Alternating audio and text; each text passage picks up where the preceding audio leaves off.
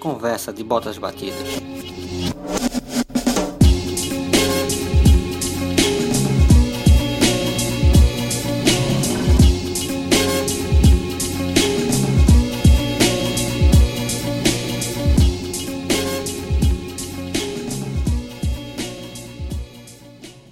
Por que Pablo Neruda é tão importante para mim? Meu primeiro contato com Pablo Neruda foi por volta de 15 anos, no filme Pat Adams, com o ator Robbie Williams, que terei o prazer de fazer um episódio sobre ele mais à frente. Seu personagem nesse filme foi o próprio Pat Adams. E o contato com Pablo Neruda foi quando Pat Adams recitou em duas partes o soneto 17 do livro 100 Sonetos de Amor. A primeira parte ele usou para se declarar para a amada e prometeu concluí-la numa outra hora. Mas ele não contava que ela viesse a falecer. E Pat Adams ainda assim foi até ela em seu túmulo e cumpriu com o prometido. Linda poesia. Ali faria minha primeira pesquisa sobre como escrever sonetos e quem era o dono daquela poesia. Pablo Neruda viraria meu primeiro grande mestre.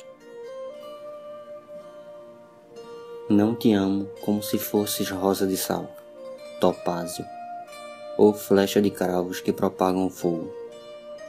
Te amo como se amam certas coisas obscuras, secretamente, entre a sombra e a alma. Te amo como a planta que não floresce e leva dentro de si, oculta, a luz daquelas flores. E graças ao teu amor vive escura em meu corpo o apertado aroma que acendeu da terra. Te amo sem saber como, nem quando, nem onde. Te amo diretamente, sem problemas nem orgulho. Assim te amo, porque não sei amar de outra maneira. Se não assim deste modo, em que não sou nem és, tão perto que tua mão sobre meu peito é minha, tão perto que se fecham teus olhos como eu sonho.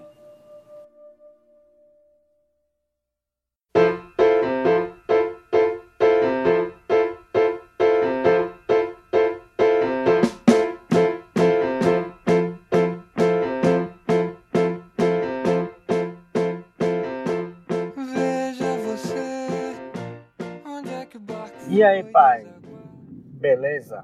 Vou falar sobre a minha viagem agora que eu que eu fiz pro Chile junto com a minha família, meus pais, minha irmã, mais minha esposa.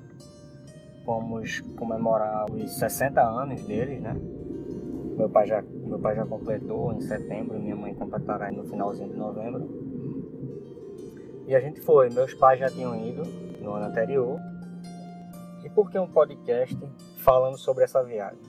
Além de ser uma viagem internacional, né, que acaba sendo a minha segunda viagem apenas, é uma viagem inspiradora, porque eu pude conhecer as três casas de um grande ídolo que eu tenho na poesia, que é Pablo Neruda, o poeta chileno.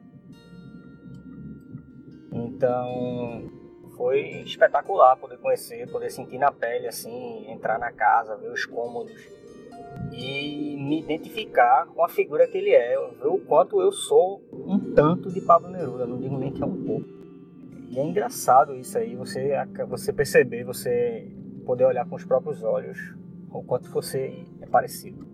Bem, no primeiro dia, a primeira casa que eu fui conhecer, junto com a minha esposa. Minha mãe acabou entrando comigo em duas, novamente, ali, reviveu aquela experiência nas duas primeiras casas e na última ela preferiu me deixar apenas eu e Ju, minha esposa. E foi a, a primeira casa, a gente foi conhecer a Latiascona. É uma casa lá no próprio Santiago. E a gente já vê um pouco do quanto ele vivia os sonhos dele, né? Deixa muitos pensamentos, muitos insights nas três casas dele. Uma delas é que o sonho está ali para ser agarrado, entendeu? Você pensa bastante no sonho, ele se realiza. É até uma das coisas dele que uma das histórias é que ele avistou uma porta de uma das janelas dele, uma porta de navio enorme e tal. E na praia dele, difícil acesso, e até tem pedras lá, de, de até é um lugar de navio encalhar, de naufrágio, entendeu? Então é difícil acesso assim para a praia, entendeu? Então, uma das histórias ele ficou esperando até a porta chegar a margem, né? A praia. E ele pegou e transformou a porta em mesa. Uma mesa, uma das mesas que ele escreveu. É claro que essa questão do sonho dele é real ali, né? Porque se você entrar, você não pode até tirar foto, acho até uma coisa válida, sabe? Você não pode tirar foto interna, porque acho que quebra, corta um pouco do mistério da coisa que é, que são as casas dele, do pouco que foi a vida de Pablo Neruda e é ainda, sabe? Então acho válido preservar isso aí, preservar esse desejo de conhecer. Você sai de lá querendo contar como é dentro.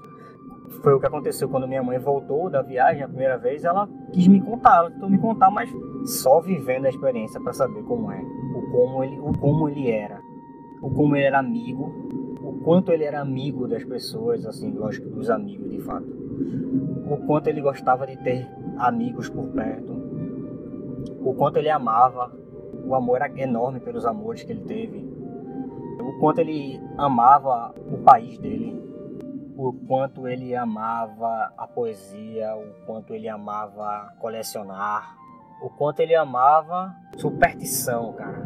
Porra, a palavra é superstição. E caramba, o quanto ele tem amuletos dentro de casa é uma coisa absurda. E eu tenho isso, sabe? Caramba, meu quarto na casa dos meus pais, eles fizeram uma estante para mim, inclusive eu levei para minha casa, tá no meu quarto de escritório. Eles fizeram um estante enorme para que eu pudesse botar minhas coleções, sabe, minhas coisas. E eu guardo muita coisa, cara. Eu guardo muita coisa que vai ser fica para um novo podcast, mas é incrível o quanto ele guarda coisa e o quanto cada coisinha tem o seu devido significado. Não é um item da coleção. Aquele item daquela coleção tem um porquê. Pô, se eu coleciono estátuas e eu tenho mais uma estátua, não, aquela estátua tem um propósito dentro da casa, entendeu? Tem um propósito na vida de Pablo Neruda. E acaba tendo um propósito para quem vai conhecer. Ele não fez a casa, claro, ninguém faz uma casa simplesmente projetada para si próprio. Ele fazia as casas para que as pessoas pudessem vê-las para que as pessoas pudessem admirar. E até uma das coisas interessantes do meu podcast, que ali é uma memória. Ele conseguiu construir uma memória com cada coisinha, cada janela, cada escada, cada coisa com seu significado. As casas dele eram sempre pensadas em navios, é, as tábuas no chão. Você se sentia em pleno mar, em alto mar com aquele marejar rangendo quando, enquanto você caminhava, as escadas bem curtas, os objetos, as madeiras pesadas. Caramba, as vistas são esplêndidas para o mar. Na Latchascona não tem, não tem mais vista, a vista agora é prédio. Graças à evolução do mundo, o que não, não perde beleza, até porque você não tem como perder tanta visão da cordilheira, das tantas belezas que, que a gente consegue olhar ao redor.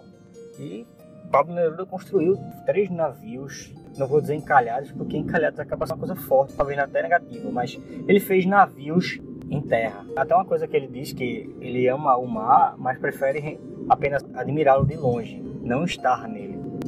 Cara, eu me senti muito envolvido lá, muitas coisas. Eu identifiquei poetas que diz que é o pai dele na poesia. Caramba, velho, é um cara que eu admiro também, é outro poeta que eu admiro bastante. Eu, caramba, velho, esse cara gosta também de ritmo, da amizade dele com o Vinícius de Moraes, que é outro cara que eu acho foda. Vinícius de Moraes é foda, é foda, é foda. E caramba, viagem para mim é o que? É mais um motivo para colecionar. Acabei conseguindo achar aqueles globos de, de neve, que é um souvenir que a gente chacoalha e aquela impressão de a neve tá caindo dentro do, daquela miniatura. Então eu consegui dar lá Sebastiana. Foi a segunda casa que fomos visitar, que fica em Vinha de Mar. A casa linda. E ela caiu perfeitamente naquele globo, sabe? E a terceira casa foi a Isla Negra. São duas casas em uma. Inclusive tá o túmulo dele, a coleção de conchas. É emocionante demais você tá ali. Não que seja o túmulo, mas é onde ele está, entendeu? Não é, a parada não é a fúnebre, sabe? A, a, parada é a memória. É onde ele está ali junto com a pessoa, a responsável por guardar e transmitir todas as memórias, todas não, lógico, é impossível transmitir todas as memórias, mas é conservar Pablo Neruda vivo, sabe? É como se ele tivesse ali no formol, graças às memórias dele ali, ainda ali, com suas devidas explicações, talvez não completas, mas entendíveis. Você anda com um aparelhinho, com um gravador, você escuta, tem as plaquinhas com os números você vai andando pela percorrendo a casa e apertando nos correspondentes botões. E você vai passeando, ele leva você a olhar para o lado, olhar para cima, olhar para baixo, girar e para descer a escada e subir a escada e você vai acompanhando. Nossa, foi foi perfeito. Parecia que ele tava falando ali, sabe? Parecia que ele tava querendo que eu descobrisse aquilo. Que, sei lá, é muito para dizer, até o motivo dessa também, além de tudo, além da inspiração, além do prazer de você estar numa casa de um ídolo que eu no começo, para mim é uma coisa inatingível, né?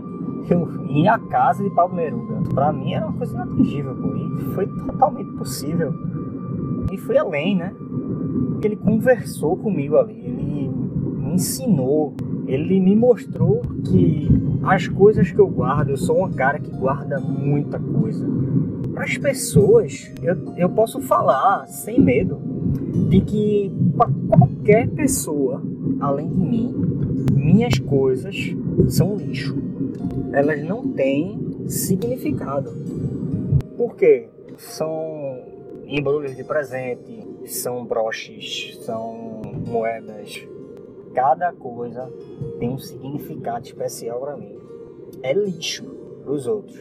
E é nisso que eu entro na questão do Pablo Neruda, das casas dele, da preservação da memória, o que é esse podcast, inclusive. É que no futuro, esse lixo vai poder dizer quem eu fui, entendeu? Vai poder explicar quem era Dudu, quem era Carlos Eduardo Melo, entendeu?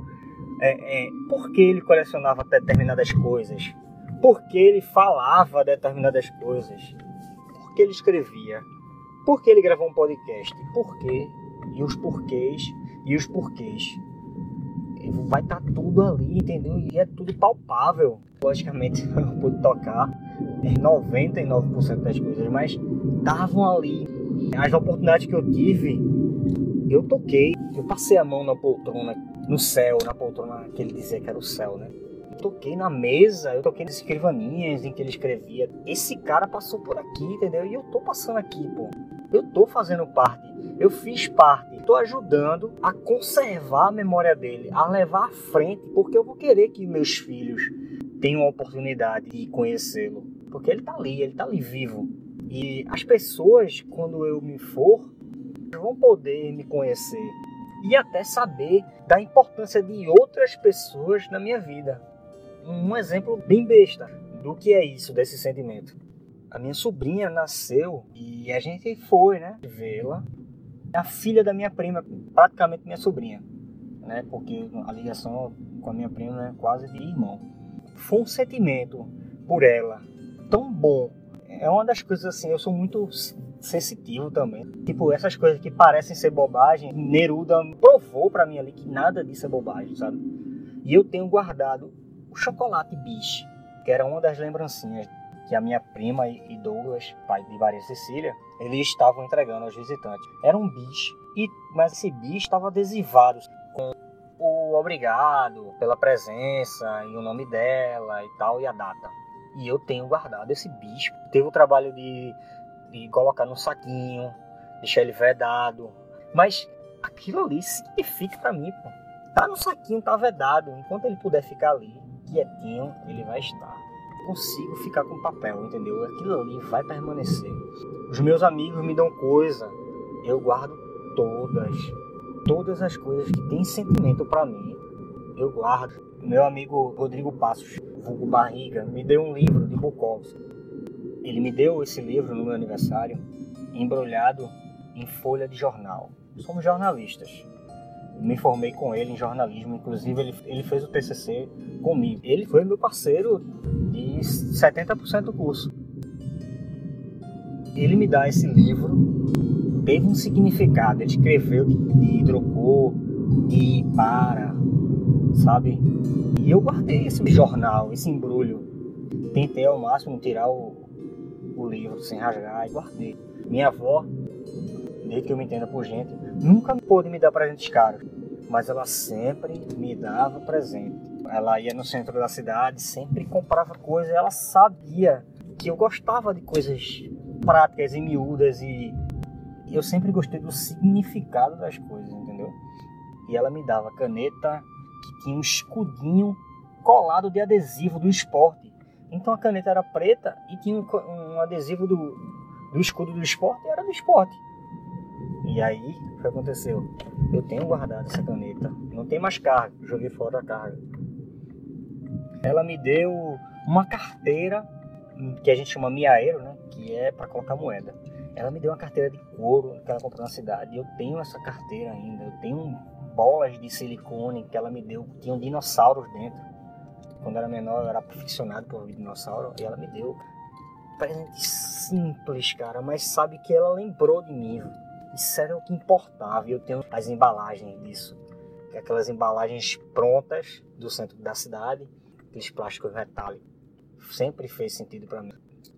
A primeira vez que eu fiquei com a minha esposa, eu fiquei com uma, uma pulseira dela, colorida, de bolinhas coloridas. E eu guardei. Essa semana eu presentei minha esposa com a cartinha e um ticket do primeiro filme que a gente viu junto, Paranoia. Eu guardei também numa embalagem, plástico. Infelizmente saiu muita tinta, mas ainda dá para ler, sabe? Se você botar de lado, você lê tudo, data. Foi em setembro de 2007. Foi a primeira vez que a gente se encontrou depois de tempo separado. E tem um sentimento. Então eu guardo tudo, tudo, tudo, tudo, tudo faz sentido para mim. O tema é muito disso, né? De colecionar e o porquê das coisas. Sou apaixonado por super-heróis. Eu coleciono super-heróis. Algumas pessoas me presenteiam no aniversário. Vai dar um boneca, Dudu. Porra, eu gosto, caralho. Me dê. Eu vou aceitar com a maior satisfação do mundo. As pessoas viajam e traz, trazem lembrancinhas. Caralho, me dê sempre. Eu vou adorar. Eu vou guardar com o maior carinho do mundo. Vai estar exposto isso, entendeu? Carta, eu guardo, cara. Eu não sou de apagar memórias. Eu sou o oposto disso. Eu gosto de preservar as memórias. Eu coleciono meus troféus de futebol, minhas medalhas. Infelizmente ainda não tive como ajeitá-las de uma maneira que eu pudesse expor, ou não é nem expor, ou organizá-las. Mas elas estão numa sacola, então todas as medalhas que eu pude guardar não se perderam. Eu guardo as faixas que eu pude pegar de campeão do meu time de coração. Eu guardo os tickets dos jogos que eu vou. Eu não coleciono mais os tickets do cinema, porque ficou meio banal, sabe? E há filmes que eu não queria ver também. E aí perdi o sentido. Mas logicamente, um filme que, eu, que seja uma coisa fora de série, com certeza tá guardado. Mandei fazer em, em biscuit e eu pedi o Fernando Pessoa, tá na minha estante junto com a minha, na minha pequena livraria da parte de poesia. Eu fiz um slot, que é o personagem dos Goonies, que é o melhor filme da história, porque é a minha infância ali, retratada uma analogia cinematográfica, digamos assim. E eu tenho também um, um, boneco do Rock, do Rock Balboa, que também é outro filme que fala muito do que eu sou, sabe? A lição de vida de você lutar por ela, lutar o tempo todo, lutar nela, lutar por ela, é muito foda. Eu guardo muita, muito, como meu pai diz, brebote. É muito brebote, velho, muito brebote. Eu tenho meio que um santuário ainda nessa escrivaninha, sabe? Um andar, um andarzinho só do esporte e eu tenho coisa muito antiga, eu tenho canecas que a gente comprava em Caruaru. E cada vez que o esporte era campeão, fazia uma caneca de, de alumínio com campeão de tal, campeão do ano tal e escudo. Eu tenho algumas canecas disso aí. Eu tenho um óculos que é bem diferentão, assim, que eu comprei quando era mais novo. Bonecos que meu pai me deu do esporte, bonequinhos de bolinha de gude, faixas, é, já disse faixa, não foi? Mas até que elas estão guardadas, né? Por causa da poeira. Eu tenho gorrinhos guardados, eu tenho muita coisa guardada do esporte. Que não está exposto por causa justamente da poeira. Limpar essa parte é mais complicada para mim. Como sou eu agora que tenho que limpar, para mim é complicado, já que eu sou alérgico, né? É eu limpar e, e passar outro dia de cama. De alergia mesmo, depois eu sair de casa. E essa parada de guardar a memória, eu espero, e esse podcast acaba sendo um pedido, que elas sejam preservadas, entendeu? cada coisinha daquela tem um porquê, tem uma razão, tem um propósito. E que aquilo ali possa inspirar, assim como é esse podcast, é de poder inspirar e mostrar é, muitas coisas. Feito o Pablo Neruda me mostrou que coisas que você pode pensar que por não ser como as outras pessoas ou que as outras pessoas não acham uma coisa comum, para você é importante e isso é que importa. E eu vou continuar guardando minhas coisas, vou continuar colecionando várias, várias e várias coisas, vou continuar guardando as minhas memórias que não são só minhas, são, são com outras pessoas. Foram e são e serão importantes para mim. E é basicamente isso aí. Podcastzinho para falar da minha visita a Pablo Neruda. Experiência fora de série. Recomendo total.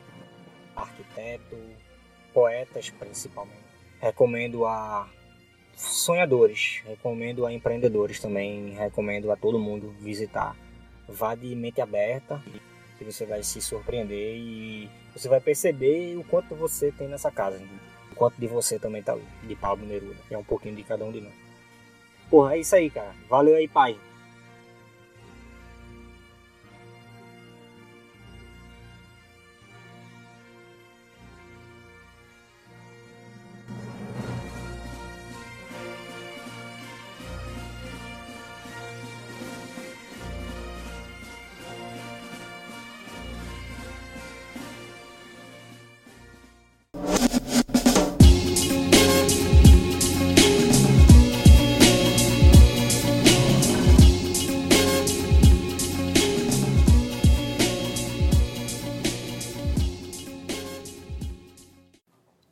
Bem, pouco depois de assistir ao filme Pat Adams, tive a oportunidade de assistir a Sociedade dos Poetas Mortos. Muito mais pela obsessão da palavra poesia no título do que por qualquer outra coisa. Sem dúvidas, é um dos meus filmes prediletos, claro, hoje. Por tudo que ensinou e por ter Robbie Williams como destaque, claro. E o poema mais forte do filme, que tem um enorme apreço, Oh Captain, My Captain, de Walt Whitman. Esse poema ele escreveu em homenagem a Abraham Lincoln após o seu assassinato. E anos mais tarde, durante essa viagem ao Chile e toda essa descoberta de Pablo Neruda, descubro também mais uma coisa, que esse poeta, Walt Whitman, é, Neruda considera ele como seu pai na poesia. Então, ao meu pai na poesia, um poema de meu avô na poesia, né? Obrigado por tudo, Neruda, my captain. What is poetry? That page has been ripped out, sir. Well, borrow somebody else's book. They're all ripped out, sir. what do you mean they're all ripped out? Sir, we. Uh... Never mind. Read. Understanding Poetry by Dr. J. Evans Pritchard, PhD. To fully understand poetry, we must first be fluent with its meter, rhyme, and figures of speech. Then ask two questions. One, how artfully has the objective of the poem been rendered? And two, how important is that objective? Question one rates the poem's perfection. Question two rates its importance. And once these questions have been answered, determining the poem's greatness becomes a relatively simple matter. If the poem score for perfection is plotted on the horizontal of a graph. Mr. Keating, they made everybody Quiet, sign Mr. Anderson. it. You gotta believe me, it's true. I do believe you, Tom. Leave, Mr. Keating. But it wasn't his fault. Sit down, Mr. Anderson. One more outburst from you or anyone else, and you're out of this school. Leave, Mr. Keating. I said leave, Mr. Keating.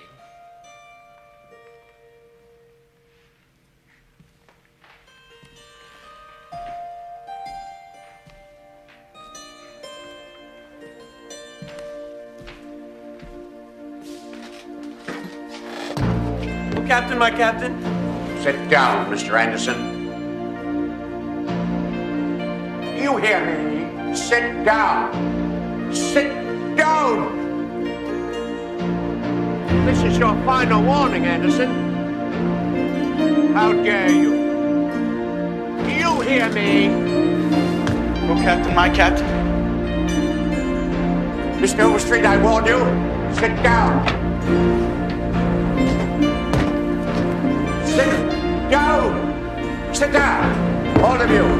I want you seated. Sit down. Leave, Mr. Keating.